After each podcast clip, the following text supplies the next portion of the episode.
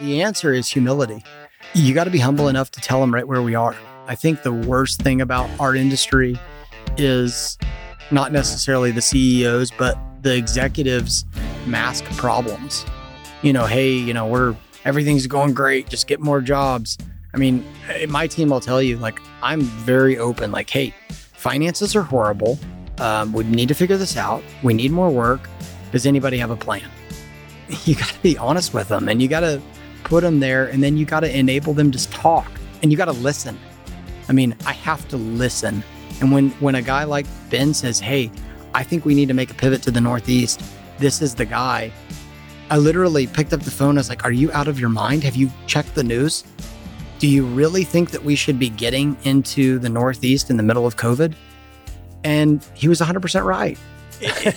and that's all you you got to listen. You got to listen to your people. Welcome to The Climb Crossroads in Defining Moments. I'm your co host, Michael Moore.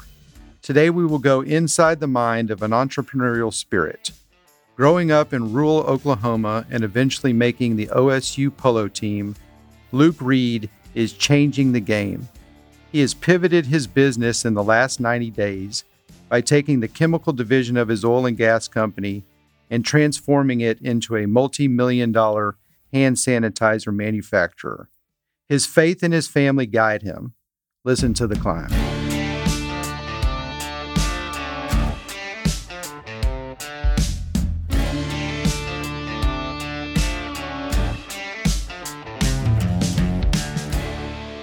Luke, thanks for joining me and Bob. Welcome to the climb. Glad to be here. Uh, I'll, I'll start it off by saying, unlike several of our other guests, where there's a super long history for us to feed off of, our relationship is is in its infancy. But several months ago, which feels like years ago in the world of COVID and oil and gas negative prices and all the things that have been giving us black eyes the last 90 days. When we sat down for that initial lunch, it was just this this feeling like I had known you for a long time. And there was just commonalities in the way that we thought.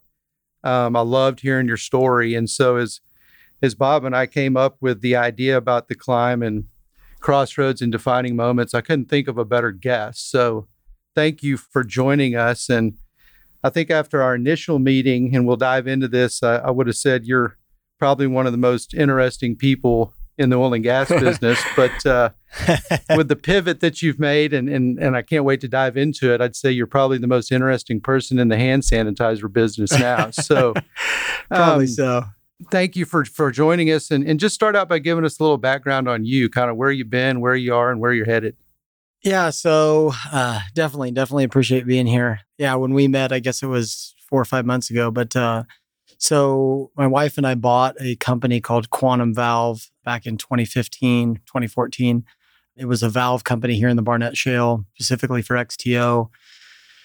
You know, so for about six months, we stayed here in the Barnett, um, moved it to Midland in January of 16. And then from January to 16, have been operating ever since. And now we're, we were one guy, now we're 87 people. We're all the way across the U.S. Um, we've got facilities in South Texas, Midland, the Northeast, and um, yeah, we've we've we've got a really, really, really good core group of guys. Um, most of us have worked together for ten plus years, and that synergy is what makes Quantum Quantum.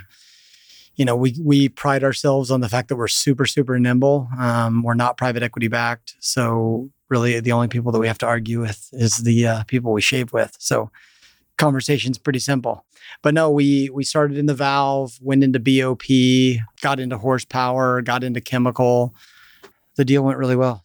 Yeah, so we went from a one product service line company to uh, five product service lines, and you know went from a million dollar a year kind of revenue company, just small, small, small, small, to north of thirty. And I mean, honestly, all of that is attributed to the fact that we have in each division a true subject matter expert. And one of the things like our group, so between the four main executives outside of the finance, we have been together for a long time. We've done a lot of wells. We've we've done roughly 1,400 wells in the Northeast, 1,600 wells in West Texas. So we have an extensive background on downhole. And so the whole idea wasn't to like get into the service world because it's sexy and you're going to make a lot of money. It wasn't that at all. It was let's bridge the gap between the bow tie in New York and the boots on the ground in the oil field and figure out a way to make it efficient and do that at a cost point that doesn't kill somebody and that truly makes a good return. I mean, it wasn't like 99% of the industry, I think, whether it's E&P or OFS in the last three years, four years, it's, hey, let's build something up sexy enough that we convince some private equity that it's lipstick on a pig and they buy it with more money than you can see over. That's just, that's not practical. I think it's fake money and it, it doesn't sustain. And so the idea was, okay, let's let's do something that's meaningful. And in the meantime, let's build an E&P company, which is our assets in the Northeast under Blackfern Resources, and let's vertically integrate. And rather than some companies that are out there that have that vertical integration, I think they really just rob Peter to pay Paul. And at the end of the day, Peter or Paul, one of them comes knocking. And I think that's where you see a lot of downfall, especially with companies that you see there, they have a midstream component. It's a very attractive component but you've got to treat it like it's an individual business. And and we've we've got some really really awesome mentors and quite frankly I think that's one of our biggest strong sets is like whether you're Blackfern or you're Quantum the group of people that are there to pick you up and not let you fall are huge. And we've got a plethora of resources of good older guys that say, Hey, Luke, or anybody on the staff, like, hey, this is a bad decision because they're out there. I mean, the the idea of jumping at the next greatest thing, it's I mean, oil field 101. And so it's it's like trying to figure out what is a good move. And then the, some of it's just gut. And and I think the one thing that we're really good at, we've we've made mistakes there, no doubt about it. But we're really good at people. And we've had some really, really, really good leaders. And that's made us, you know, individually, like where our, you know, each product service line. We call them PSLs, probably because all of us are from Halliburton. You know, we just look at the world differently. And if we can get true subject matter expert into the product service line, that means I don't have to do their job. And that's kind of the one of the biggest things is trying to trying to just get everybody to stay in flow, I guess, if you will. Every day's a new day. Just when I feel like we get ahead, you know, we get another curveball. But so much of it is just the backbone of the leaders of each division. And we've got a really, really strong executive team that, you know, it's not an executive team that we're all Harvard MBA guys. We're true boots on the ground. Every single one of us have been just as much time in the field as the other.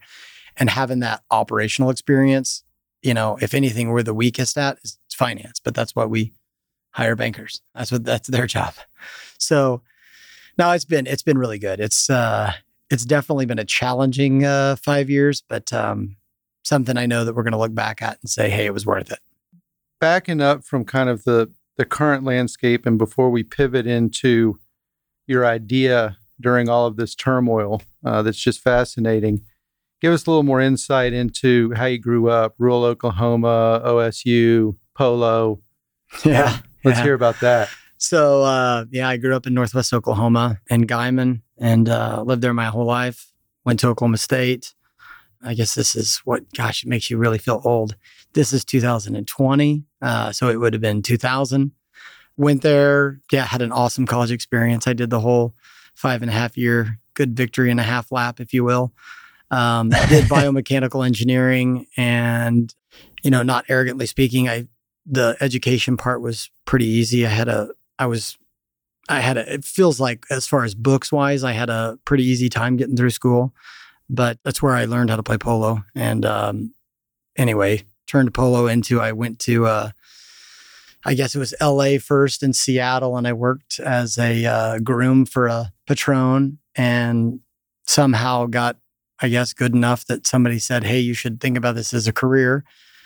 And uh, two days before I graduated college, I told my folks, I was like, hey, I think I'm going to go to New Zealand and play for this team. And my folks are like super, super supportive. And they were like, follow your dreams. And so I literally, I had already accepted with Halliburton. And the guy's name's John Reed. So if John, if you ever hear this, you were instrumental in my life. And he said, dude, follow your dreams. And uh, whenever you grow up and get a real job, call me. And it's so easy to remember because I'm John Luke Reed. So this was really simple to remember his name. So I, I did polo for the next 10 years all over the world. And um, how I met Tim Kelly and just a, a bunch of great, great humans and uh, had an awesome, has had an awesome run. And I met my wife in school. Um, I was playing for a team in Jackson Hole and we were traveling to Houston for the fall. And I was going into a libation establishment and uh, making sure that uh, all my friends and everybody in Stillwater was keeping up to my standards. We were, yeah, having a good time, obviously, and um, ran into my future wife. She was like, "Hey, this is 2008." She said, "Like, listen, I, I like you, but uh, polo is a little much for me." So uh, by 2010, she'd convinced me, like, okay, it's time to get a real job, time to let go of polo. And uh, I was playing here for a team in Dallas, and I ended up calling John Reed, uh, the guy 10 years prior, and said, uh, I guess this was 05, and I guess those six, seven years. And I said, hey, uh, I've grown up, I need a job. And three days later, I was working for Halliburton. So, so Luke, did you did you stay in touch with John throughout that time, or no? You know, those six seven years, you just called him up yeah. and he said, "Come on, come on over." Yeah, I never, uh, n- yeah, never spoke to him. I uh, I had a bunch of college buddies that went to Halliburton. It's a for biomechanical engineering out of Oklahoma State. It's a pretty uh, fast track to Halliburton, if you will. So it was kind of an end, but um, no, John, it was it's it's quite humorous. And then uh, that's how I met half the staff at Quantum, and on it went. So polo and and my grandfather on my mother's side was was quite into it as well. Probably not the same level as you. Um, I mean, it's a very tight knit community. It so is. that, for lack of a better term, club that you became a part of. I mean, is that is that something that you still rely on today? Those connections and relationships and people that you met along the way? You know, no. One thing, if like you ask my wife, like about me, I'm once I'm done with something, I'm done with something. I'm very, very little to look in the rearview mirror. And I always thought, especially when I got into engineering and I'm, you know, sitting in West Virginia on a well site wondering, what the hell am I doing?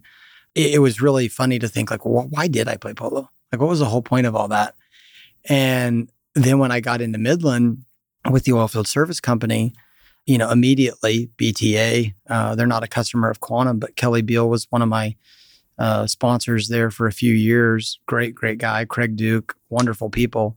I mean, I reached out to him and, you know, they were there to say, hey, we support you. And hey, if you're in town and you need something. And it just opened this little web up. And then, you know, here recently between Tim over at Lockton and uh, Bill Webb over in Alabama, I hadn't really talked to a whole lot of people just because I'd gotten out of it. I, you know, put up the polo saddle and got a Western saddle out and started trying to show Western reining cow horse, which was quite humbling. Uh, I thought I was really good at polo. I really was horrible in a Western saddle.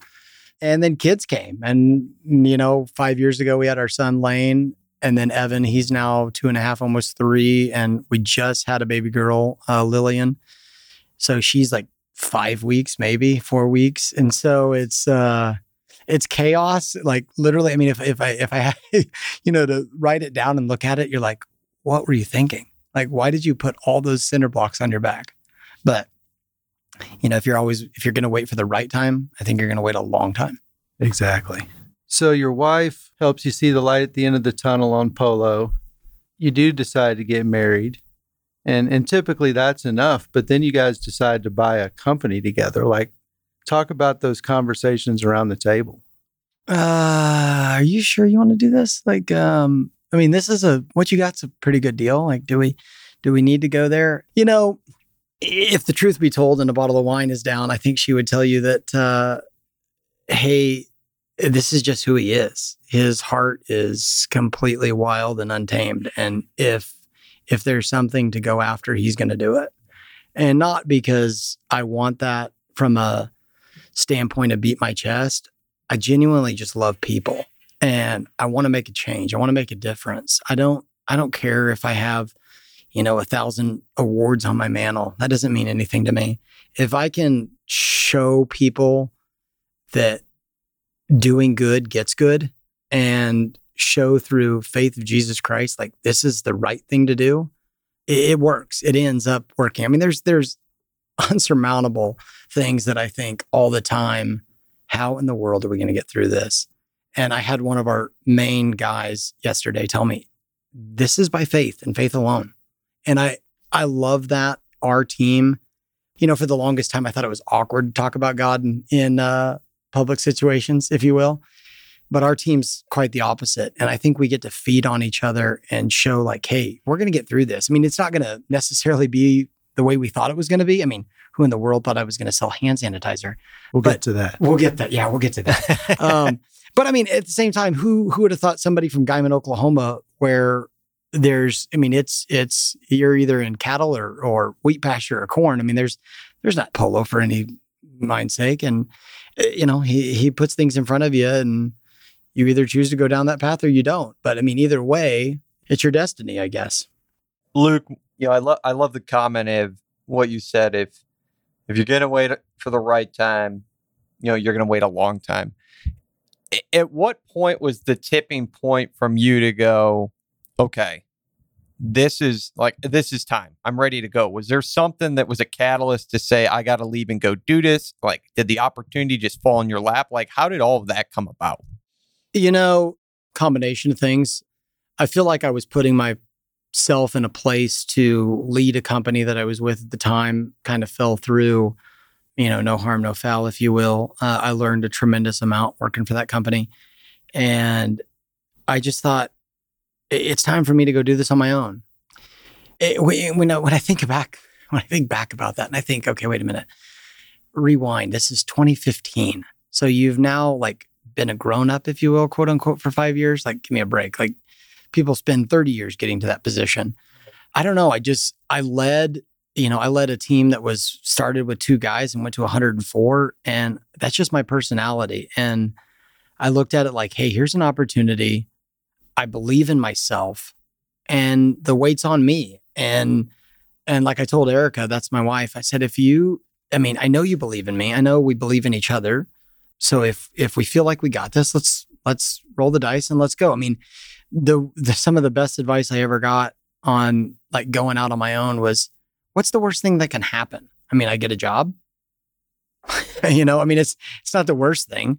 I mean, I'm educated. I've I've got my health. I've got wonderful children. I've got a wonderful wife. I mean, in the grand scheme of things, especially with what's presented itself in the last 90 days. I mean, tell me what person hasn't looked back in the last 90 days and said, hey, maybe the last few years I could have done a little differently.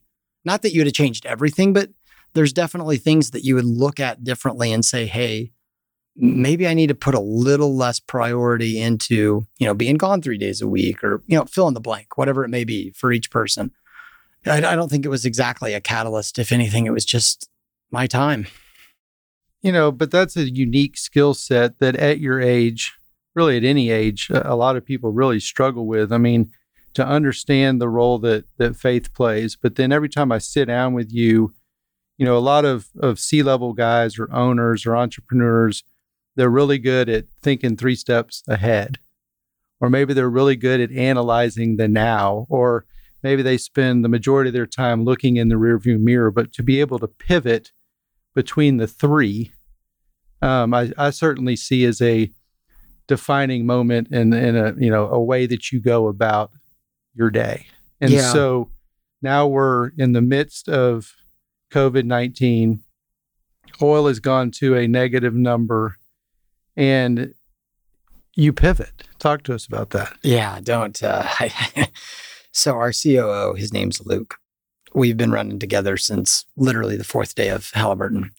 So we used to put this show on called Luke and Luke in the morning, and it was our it was our uh, Mike and Mike interpretation of the oil field, and we've been extremely close ever since. And he sends me this message the day, I mean, the night Lillian is being born and uh, he's like, "Hey, I think we got to do this." And he like sends me this mad brochure about hand sanitizer, and I just rolled my eyes and I sent him a message back. I was like, "What the hell are you talking about?" Like, I mean, let, let's let's. I mean, I I haven't slept for a while, but I'm not that stupid yet.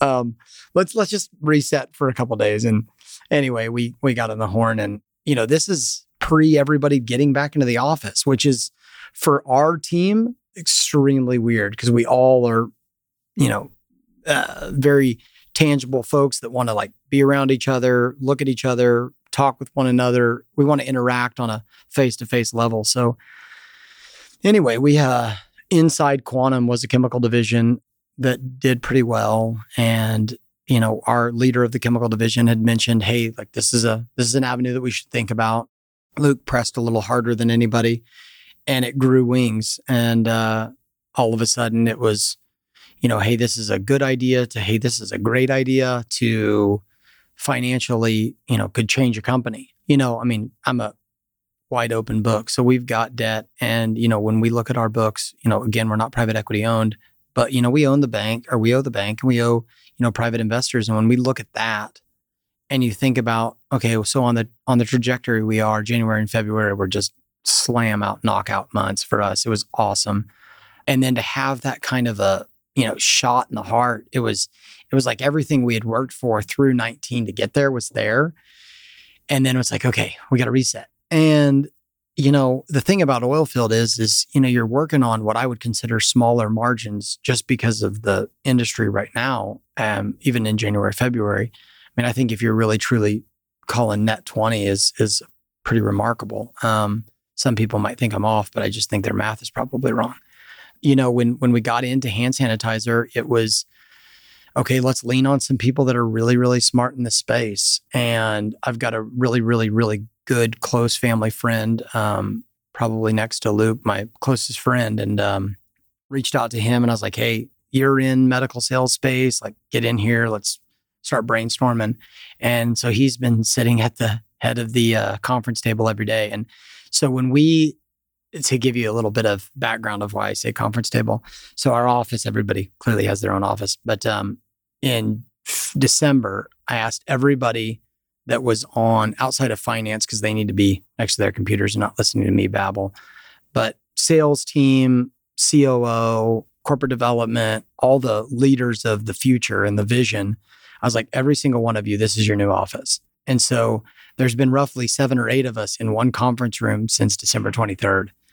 And the whole reason was, is, you know, the vision of going forward, you got to get there and you've got to work on it. And if you if if you're always wondering what Bob says and Luke says and Harry says and Tom says, you know, you it's just miscombobulated, which that posed to be a problem when it got to COVID, and everybody's conferencing, calling each other and saying, "Hey, did you talk to Joe or did you talk to Bob?"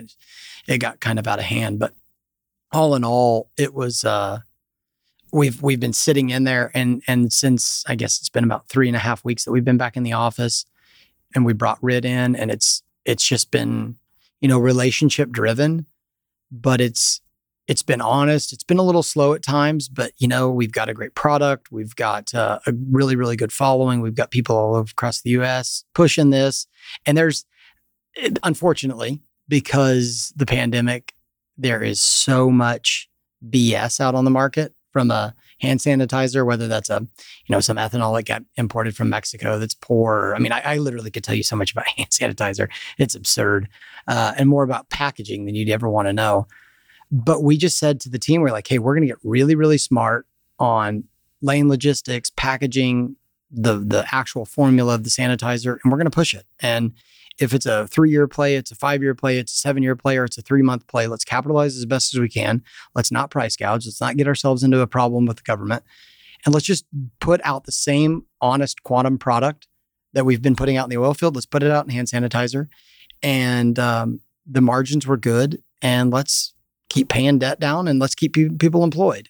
That was the big goal of it. And uh, it's taken off. And now it's turning into something quite meaningful talk about some of the early successes that you've had. I mean, the, the market penetration you've created in inside of a couple of months is astounding. Uh, yeah, it is. Um, we've had some really, really good people that have gotten into some big, big box places. Um, a lot of Costco, uh, Whole Foods, Walgreens, Sysco, a lot of hospitals, a ton of school districts and it's taken off. And it's, I think a lot of it's like you know, everybody wanted to sell a product and say, well, this is what it is. You guys figure out packaging.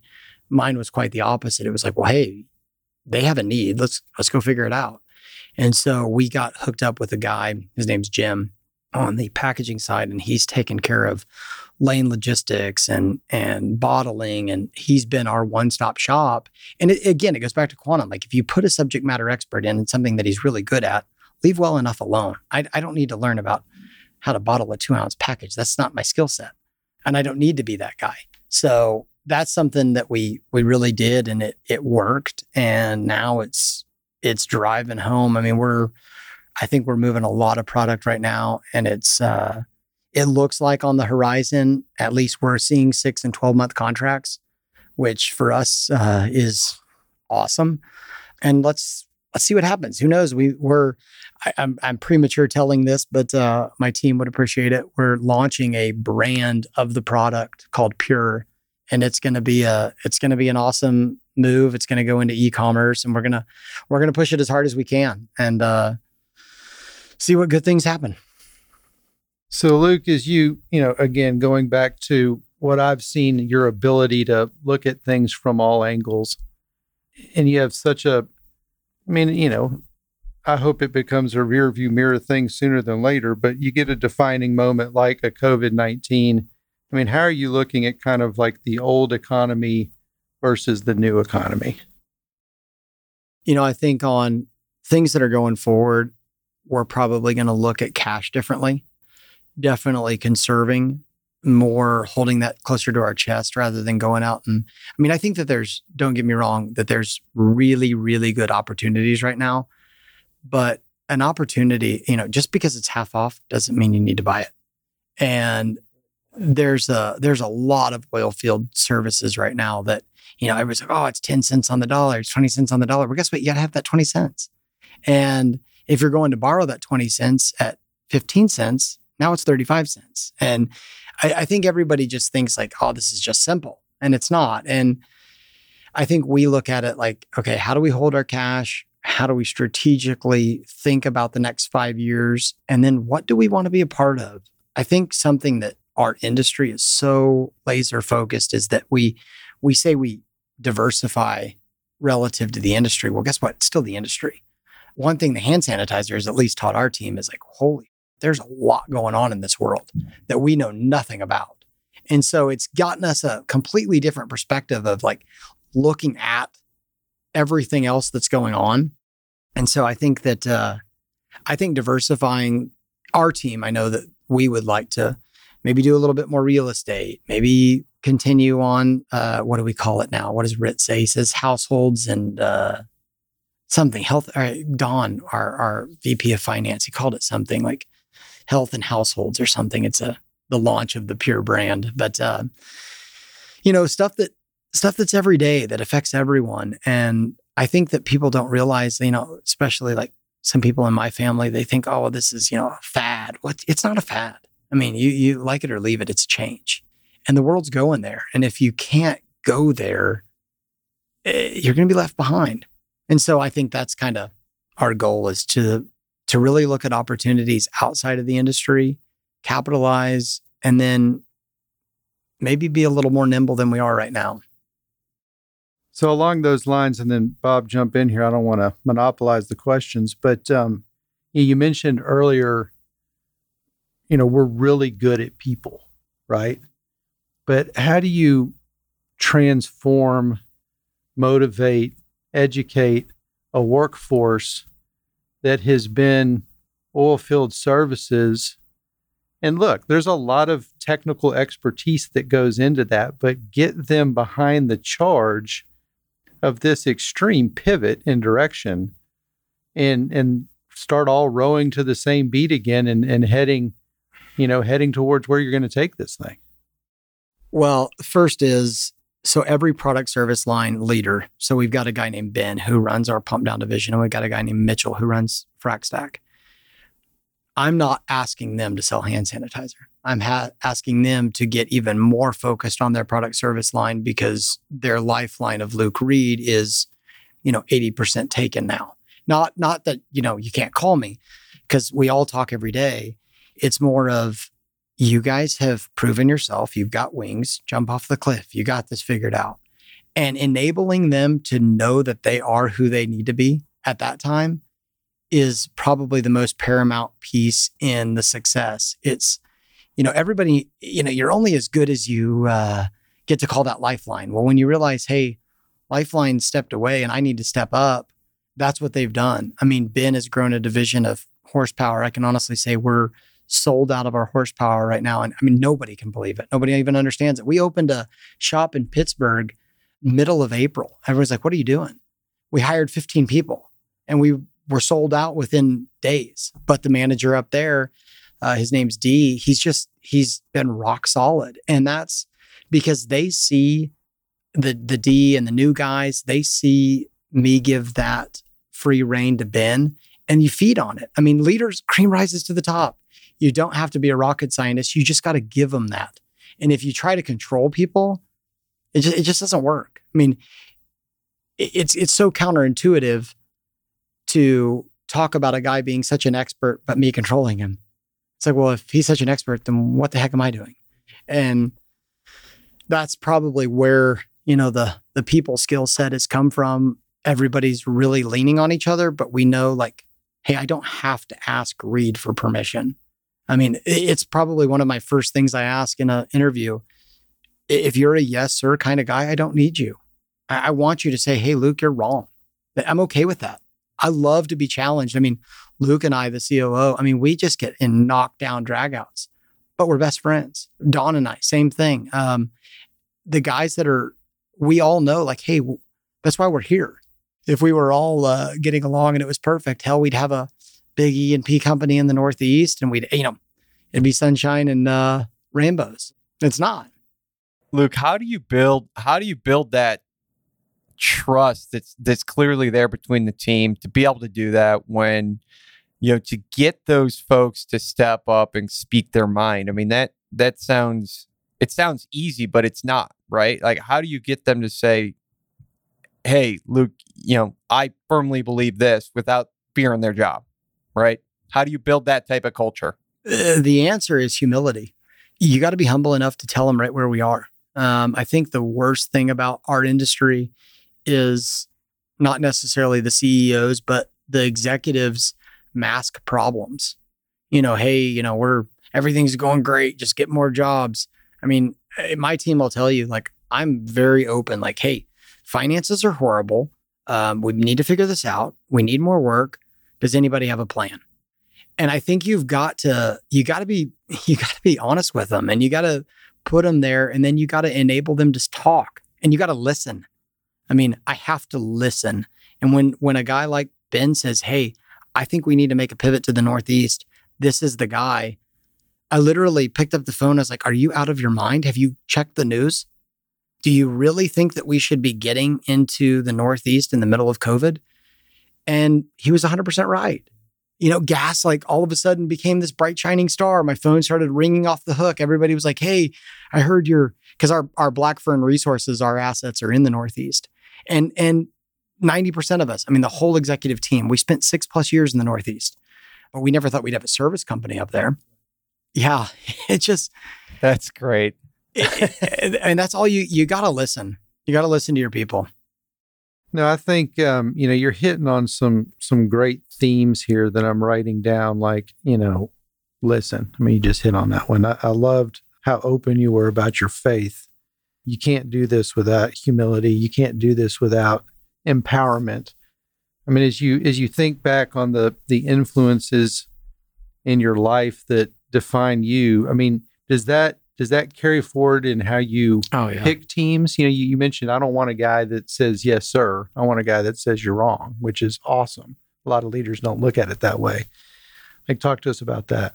Yeah, I think, uh, especially in our industry, there is somebody at all corners trying to cheat you. There's somebody taking something under the table, some, you know, you got to buy them something to get the work. I mean, it's it's just absurd. But that's one thing like our team is known from day one. You do it once, Luke is a one and done guy. Because that, that's a slippery slope that never ends. I mean, am I expecting to see you here in this podcast? So if I do another one, am I going to get a pair of boots? And the next time I'm going to get a shotgun. I mean, I'm going to wear you guys out. I'm going to try to be on the phone on the podcast once a month. So it's it's just it's it's you gotta you gotta go after guys that say above everything, I'm going to do the ethical thing. And if I can't do that, hey, it's not worth doing. Even if it leads you down a slope that says, hey, man, we're out of money. We've got to, you know what? That's where the impossible can be possible. I mean, that's where faith prevails. I mean, there's there's plenty of times that uh on our place that we live out in uh west of Weatherford, I'll go to the barn and I'll have my alone time from the three rugrats and I can sit there and say my piece and it's it's my time to say, hey, I, I don't have this figured out. I don't know what to do. I mean, ask my wife, she's my soundboard. When I'm at my wits' end, I go to her and I'm like, hey, children need to go to bed early tonight. I literally just need to vomit and like give you everything. Tell me what I need to do. Because that's at the end of the day, like that's why those people are great. That's why the leadership's great. It's you've got to process things. And if you think that you're going to solve them all, just you're just not going to. So I, I think that that and like pushing people to realize that by faith we're going to be good and everything's going to work out for those that actually like do right. It might again, it might not be the path you think you're on, but let's be real. I was playing polo 10 years ago thinking, why in the world do I care about, you know, Reynolds number and getting some flow regime out of the hole. Like I wasn't thinking about a well bore. I was thinking about hitting a polo ball. I mean, you know, it, it's just, you got to take what God gives you and says, Hey, you're either going to, you know, be upset or you're going to make lemonade. You mentioned your wife, Erica, and how you, you need that time to say, Hey, we're going to put the kids together. Time for me to kind of get a lot of things out. I mean, I've heard from a lot of people over the years of like how that partner is so important in their career and kind of molding of personal and professional. Can you talk a little bit more about like how you guys are a team in this and what all that looks like? Oh yeah, I wouldn't literally I wouldn't have anything. I wouldn't be anywhere without her. I think in the beginning, so she uh, she worked at the local bank and um, a few different places when we first got married, and then about four years in, uh, she stopped working. About the time that we got pregnant with Lane, she hasn't worked since. So I guess it's been five and a half, six years. But it's like I think a lot of people discount the the real CEO in the family is her.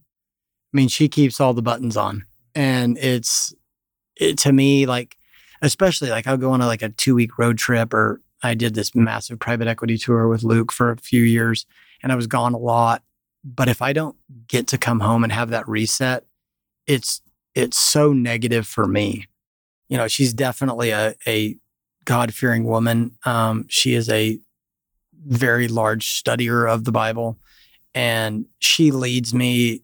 She, I mean, she leads a. Uh, we've got a small group of married couples that come over uh, typically on Thursday nights, and she does all the cooking, or they'll pass it back and forth, however they do it. But uh, we all get together and you know try to figure out you know how to be better people, and that's her, and that's when you're being pushed from the level of you know the girl next to you in bed. It it makes it really real. Yeah, she's bar none everything. No, that's so great. I mean, you you you definitely got three different perspectives of sort of the beginning, middle, and end of that that powerful relationship. I mean, Bob, I don't want to share too much here, but I mean, Bob would be married right now instead of engaged, but he had to pivot his wedding date uh, because of COVID 19. That's true. Uh, now I'm pretty excited about that because I now can attend. It wasn't going to work, but we're all at that different level. Whereas I got married in 2003 and it's the same thing, Luke. I mean, if too many night goes by that, that we don't get to sit down and have those talks, I don't feel like I understand where I'm at. That's right. You know, That's and right. where I'm going. And it's so important. It's the same thing. I mean, and she's the same way too. I mean, she's got stuff on her chest and things she's dealing with um, that she wants to talk to me about. And I've got to be a good listener there too. It can't just flow one way. But we'll have that sign like, hey, we need to put the kids to bed. It's time to sit down and have our talk. And I really think if I had to define one thing that we do on a consistent basis that's the strength of our togetherness it's that that ability to communicate on a very open and regular basis Yeah, I mean, we, uh, my folks or her folks will come down and they're like, you know, how do we turn the TV on or something? And, you know, just to watch a program when the kids are to bed. And do you guys watch the news? And we're both like, no. I mean, what, what's there to watch? Um, you know, we, we still sit at the dinner table and have our meals together. We communicate through that. And that's kind of our, you know, that's our time. And if you don't have that, it, it's, it's, it's so unbalanced. I mean, things just feel out of whack. And um, yeah, I think we don't as as a culture. I don't think we give them enough credit, but uh, they definitely are the backbone.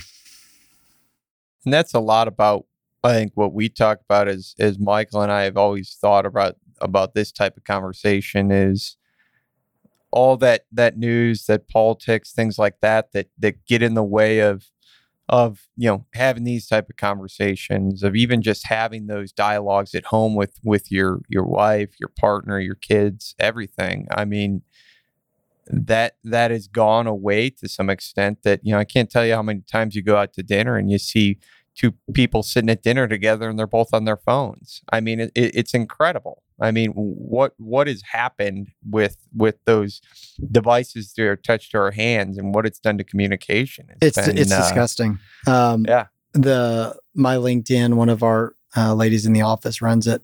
I mean, I have zero social media. Eh, You know, honestly, I would rather get my mail via a horse. I, I have no, like, I have no care about that whatsoever. If my if email, all that stuff, I could, I could easily unplug from that. I mean, unfortunately, now I have to keep it pretty glued. If my wife were sitting here right now, she'd roll her eyes because she knows how I, I am constantly on the phone. But it is like I, I think one of the biggest problems I have with that right now, if we can speak about today's world, is somehow the rules, and I don't even want to call them rules, but somehow the world said, hey, you know what? I'm going to write whatever I want on the internet and it's going to be acceptable. And there's no repercussions, there's no backlash, there's no, you know, hey, I'm worried about getting into trouble. I mean, I just, I mean, we all probably grew up in the same born late 70s, early 80s, if you will, time frame of like our folks, you know, you respected who was in office. You respect whether you agreed with them or not. Like I, I, I could care less. I mean, there's always going to be an opinion, but at the end of the day, it's like the the world, or at least our country, we've lost this just massive sense of respect, and it's it's so easy to just say whatever we want, do whatever we want. No big worries. Nobody has to. It's like nobody is accountable for anything, and that lack of accountability or lack of discipline is what creates chaos. And it's what's created what we're in right now. I mean, it's just absurd. It's like, can you people not realize, like, if you're just kind to one another, everything else works itself out. But this, like, the things that we're seeing today in the last two weeks, if you will, I mean, it's absurd. I told you about going to Houston last week and I go down there and the Galleria is like literally like shoulder to shoulder with, with armed people. Every window is boarded up. It's like, where are we? I mean, you think we're in like Colombia, 1965. I mean, just it makes zero sense. and we're supposed to be social distancing too at the same time. So how does that work, right? yeah, they're they're leaving a man out. You know, there's a there's a space for a six man, there you go. six foot man. Well, and we're trying to bring, you know, whether it's mom and pop, medium or large, I mean, all business has been affected by this, and we're trying to bring them back. And then we're going to pivot and have riots and looting and and just send them in a far further direction that's going to be even harder to recover from. Like, where's the humility and sense in that? Yeah, I, I'd really like to know what was being accomplished there. I mean, there's there's definitely different ways to get your point across, but it's like why? Like why why go down that road? Uh, but again, it's it's the, the these it's the world we live in today where if I have an opinion about something, I can just tweet it Right. and nobody's gonna uh, be upset at my tweet. And it just it's, it's absurd. It's like you know what? Say that to my face, and let's see what happens. Because not not that it's uh, not that it's all of a sudden going to be a fist fight, if you will, but I, I'll bet you a thousand to one. 85, if not 95% of the comments made would never happen face to face because they know they're not right. You can't look at somebody in the eye and talk negative about somebody when you haven't been in their shoes. You don't get to do that. That's not humanity. I mean, that's just, that's absurd to me. And that's what that's what we do. No, Uh, and I mean, like raising kids in this environment, you know, it's like the idea of you're you're not being bullied on the playground anymore. It's over social media. And to your point, they wouldn't do those things if it was on the playground anymore. no, no. And it's just it's debilitating for these kids. It's just ridiculous. Yeah, I'm, uh, you know, I'm fearful, like in that sense of, you know, so my wife and I both grew up in small town America. A, there was no such thing as a private school. I mean, we're talking, I grew up in a town of of eight thousand people. My wife grew up in a town of twelve hundred people. I graduated with two hundred eleven. She graduated with like twelve, and and and so the idea of like raising kids in Texas and and private schools and schools in general. I mean, it's a much bigger topic here. You know, it was really easy for the first five years because we didn't have to worry about it. And now we're figuring out, well, where's Lane going to go to school? And well, how does this work? And what does his teachers think? And I'm like, wait a minute. I mean, the only way I process this is to sit down with the school. And It's like, oh yeah, I'm sure they're going to take a meeting with you, Luke. Just go ahead and you know, get yourself a meeting with the school. Make sure everybody, including the janitors, on board. Well, it's It- yeah, It- everybody agrees with Luke. We're yeah, good to go. exactly. So it's it, it it's it's tough because I, I I lean on you know friends that have older children. Like, hey, how do we how do we maneuver through this, and how do we get our children to understand this? And it's um I think the first thing you know we especially with Erica. I mean, she does a lot of you know good children's time, Bible time. She's she's constantly with the children, obviously, but just being open with it. I mean, my my five year old can say pandemic better than I can, and he uh, you know he knows what's going on. But I think it's, it's just making him aware and then telling him, hey, this is not right. You know, these are wrong things and these are right things. Um, clearly, he doesn't like see riots because we don't turn on the news. So, you know, it just if anything, I hope COVID shows a lot of people like we got to get back to the house and we got to be parents and we got to be present and we got to make sure that I mean that it's our job. Our job is to raise children, and ultimately, that that's what we're responsible for. And uh, it's it's tough. Like I think maneuvering through today's world is a headache. Well, Luke, and you nailed it. I mean, I think one of the greatest ways to tell stories and transfer that knowledge is through stories. I Yeah. mean, that's that's how Bob and I came up with this idea. Like it's just it's gone away and we got to bring it back. I mean, like you, I grew up in Dripping Springs, Texas. I think we had 600 people when I moved there, one stoplight. And every Saturday, I would go to the Dripping Springs store and listen to all the old men coming back from catching bass in the little Central Texas creeks, and they'd tell all their stories. Yeah. I mean, it was like I looked forward to that. It was it was educational. It defined a lot of the way I think about things. But that's unfortunately it's it's gone away. And you know, when you were talking about your phone, like there's a difference being on the phone, which is what we do for a living, and in your phone Oh, and that's where people got to figure that out because i mean nothing drives me more crazy than to see a family of four sitting down for dinner and they're all in their phone it's unbelievable. and it happens all it's the it's time disheartening. I mean, the but Google, the phone, uh, and I pick up Google, fill in the blank. The internet as a whole has created masters of everything students of none. Nobody actually wants to learn anything. Hell, they all you got to do is Google it. I mean, hey, how do I do this? Just Google it. I mean, it takes away from.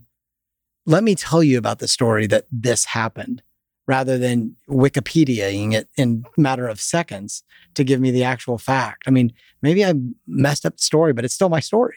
Uh, it just doesn't happen. And and both of us, Erica and I both, we grew up in families where we are both wonderful family uh, oriented stories, communication, and sitting down for meals are important, and spending family time is important. So it's it's you know, knock on wood, it's easy for us to give that to our children because that's how we grew up. We don't know any better. I mean, neither one of us have ever lived in city limits in our life. I think we both would like freak out if we were in town. And it's like a concrete jungle. I mean, I don't think the town could handle us, to be quite frank. Uh, That's great. I mean, when we think about it, is as Michael alluded to earlier, as Anais and I think about getting married and all of these things. I mean, the thing that we always talk about is, you know, do you want to have kids and in what kind of world and where would you want to have them potentially grow up? And I mean, I never would have thought that that conversation would even come up, but you're like, with some of these things going on in the world, you know, do you know how can you protect your kids from that? And that's what Anais always tells me. Like, how can I protect my kids when they go to school and they have all these things coming at them? And eh, it's just, I mean, it really makes you think. And what is what is that going to be in 20 years? I think the one thing is is that change is always going to be there, but God's not. It's he's he's always going to be present. So like no matter the change, you know your foundation is your foundation. And if you can stay true to the foundation and know that you know, God's going to get you through this, good, bad, or indifferent. The the doom and gloom really isn't that much doom and gloom. Um, yeah, things may change, and and the way your children grow up might be different, but it's teaching. I mean, the more we teach our children right from wrong, I mean, they're going to make wrong decisions. I mean, if folks out here, they'd tell you, Luke made plenty of them, but my foundation was always there. I mean, I might have rocked it every once in a while because I was a 25 year old polo player who thought he knew everything. Of course. I mean, ask, ask uh, Tim. Uh, he'll tell you plenty of stories. I was probably two drinks away from going to jail, but, uh, but, but you know, I, you go back to doing the right thing. Erica says this all the time do the next right thing. I love that. That's, it's really not that difficult, but it is in today's world. So, and Luke, you talked about, you know, kind of to that teaching piece, one of the things we've talked about people on the podcast is who are you if you look back on the one or two kind of teachers that you have and and, and or mentors right what what was that and how did you utilize some of those relationships to get you to kind of where you are today i think for at least for me maybe different for the younger generation because i think they lean or desire to lean more on google than the older guy in the office I was quite the opposite. Again, back to the fact that I'm not social media uh, at all. I I gravitate to the guy in gray hair, and I'm like, hey, teach me your ways. And if it means I've got to put in more work, um, I'm going to put in more work because I want to know. I want to know firsthand knowledge. And Luke and I, when we were at Halliburton, we had a guy that taught us, you know, everything on the cement side. Don Kidd, now he's one floor above us with Nine Energy. I mean, fantastic human and you know he instilled that into us of of learning from the field that's where you gain respect and i think to that point um, bob you know we I, I wanted firsthand knowledge of it, but I wanted to learn it. I didn't want to learn it to say, hey, I can tell you what the book says. I wanted to learn true experience and, you know, um, forget the textbook for a minute. And that was, that was probably the thing. Like, I mean, I grew up with a job my whole life. Um, whether I was working on the ranch for family friends or I was baling hay in college, like work was something I truly enjoyed. Um, my wife thinks I'm a workaholic, but um, I, I, I, I, do. I, I, love it. I thrive in it. I, I if we're gonna have to, I mean, if you told me, hey, tomorrow let's go build seven miles of fence, I'd say, hey, far out, let's roll. I mean, I like it, but I like it because work brings together people and brings opportunity for camaraderie and relationships and it's it's awesome and that's that's uh you know i've leaned really really heavily on i mean i had a really really awesome boss uh, before i bought quantum that i mean i was in his pocket for six years or five years i guess and i mean he taught me so much and it, it shows because people do ask like how did you get so far in such a short amount of time I listened and I wrote a lot of notes.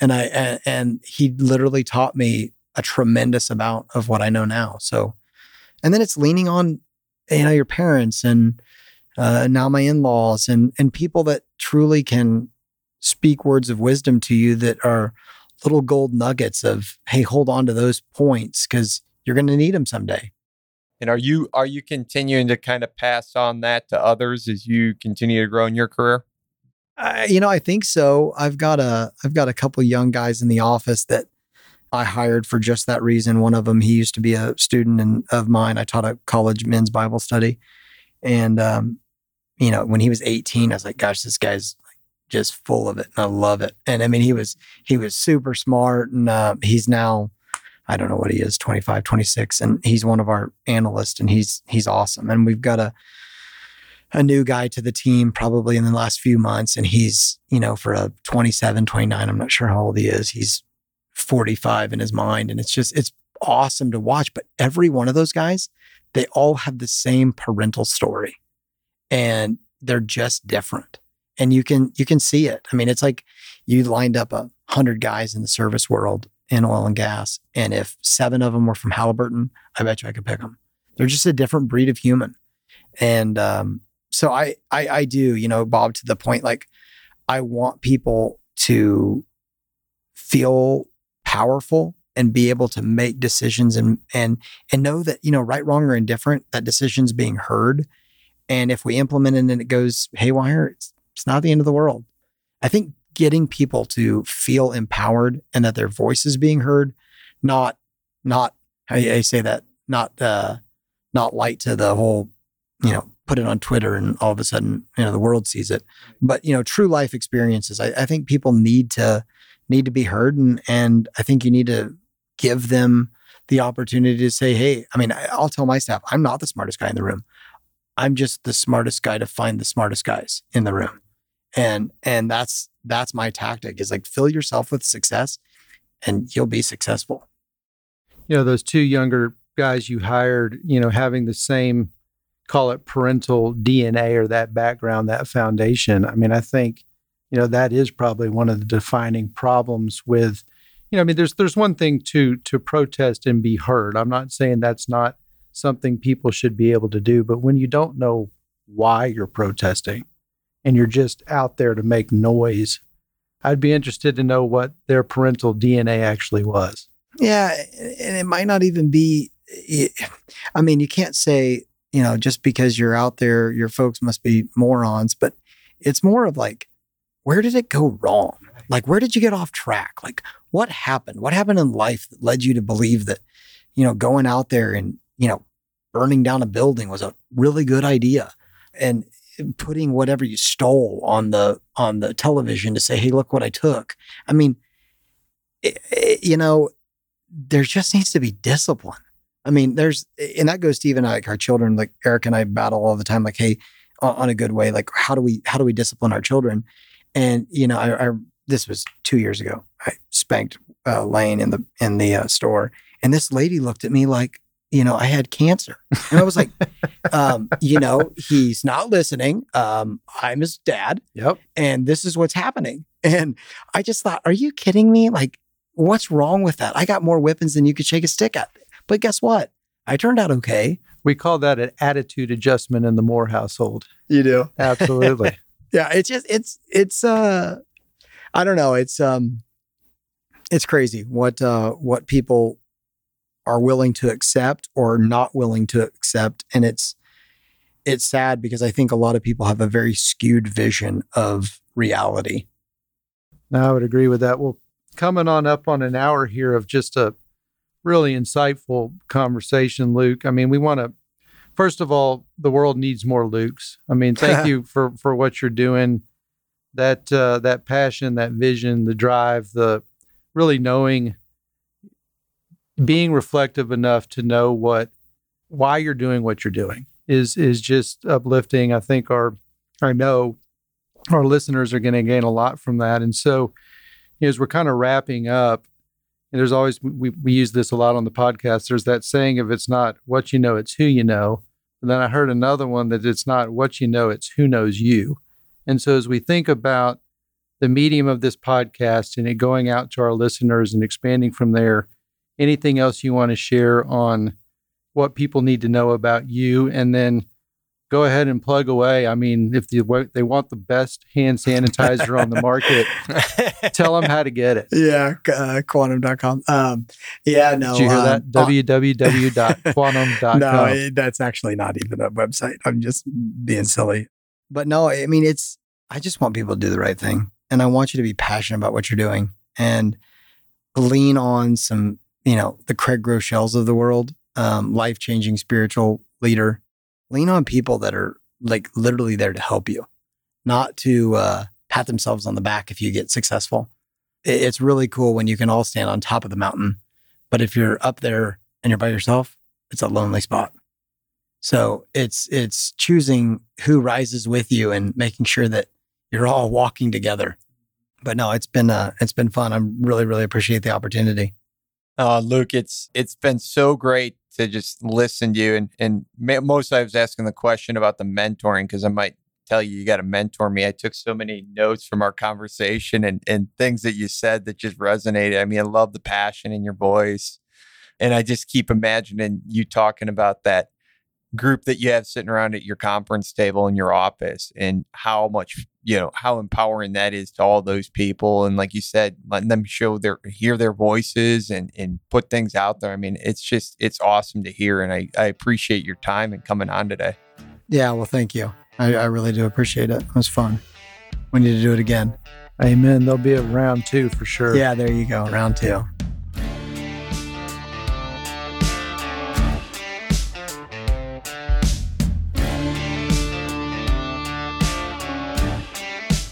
Thanks so much for tuning in to this episode of The Climb. If you enjoyed the episode, please consider subscribing. And if you know someone who you would think would enjoy the podcast, feel free to share this with them. Thanks again, and we'll see you on the next episode.